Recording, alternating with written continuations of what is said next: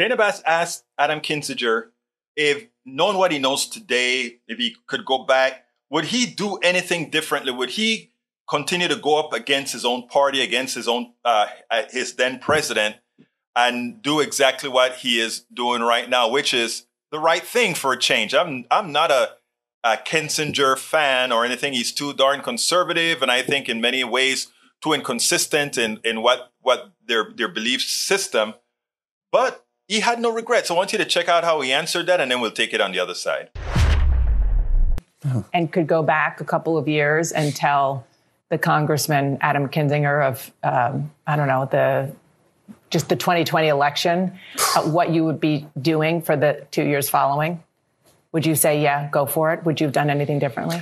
I, you know, it's it's a great question because I get asked that a lot. Like, you know, would you have done it differently? Obviously, there's there's been some sacrifice and everything in it. I wouldn't do one thing differently. Look, I, you know, the way this has kind of gone in the last couple of years, it's been tough, right? You know, I've had uh, extended family that sent me letters telling me I was working on behalf of Satan. I mean, that's not something I could have you had imagined. members of your family saying yeah, that. Yeah, I mean, and it's not nothing I could have imagined, you know, a couple of years ago. But what that does to me is it reminds me of just how bad of a place we've gotten to. And you know, everybody in their life, and I was no different when I was a young guy. You know, you always imagine a moment where you can stand alone and where you're like the one person that that can do the right thing in a crowd, right? Everybody imagines this moment. Very few people get a chance to actually do that. And I've learned in this job that very few of those that get the chance actually do it. Um, I feel honored to have been at this moment in history and to have done the right thing. You know, my kid's are going to be proud of it. That's something that I take very seriously. And uh, yeah, I wouldn't have done anything different. Look, like I said, I am not a fan of Adam Kinzinger, but Adam Kinzinger, like uh, uh, Liz Cheney, he's a patriot. And the reason I said he's a patriot, he's put in himself at pretty good risk, even if he has ulterior motives to do what he's doing right now. And I think uh, we should cheer him on for it.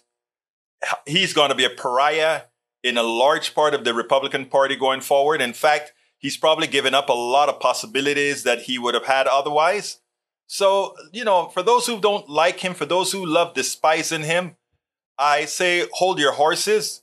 He was one who helped do the right thing for the country we spend a lot of time deconstructing the news, trying to trying to parse it into a form that everybody can understand. We try to find those little nitpicks where uh, it goes, it flies above the fray, etc.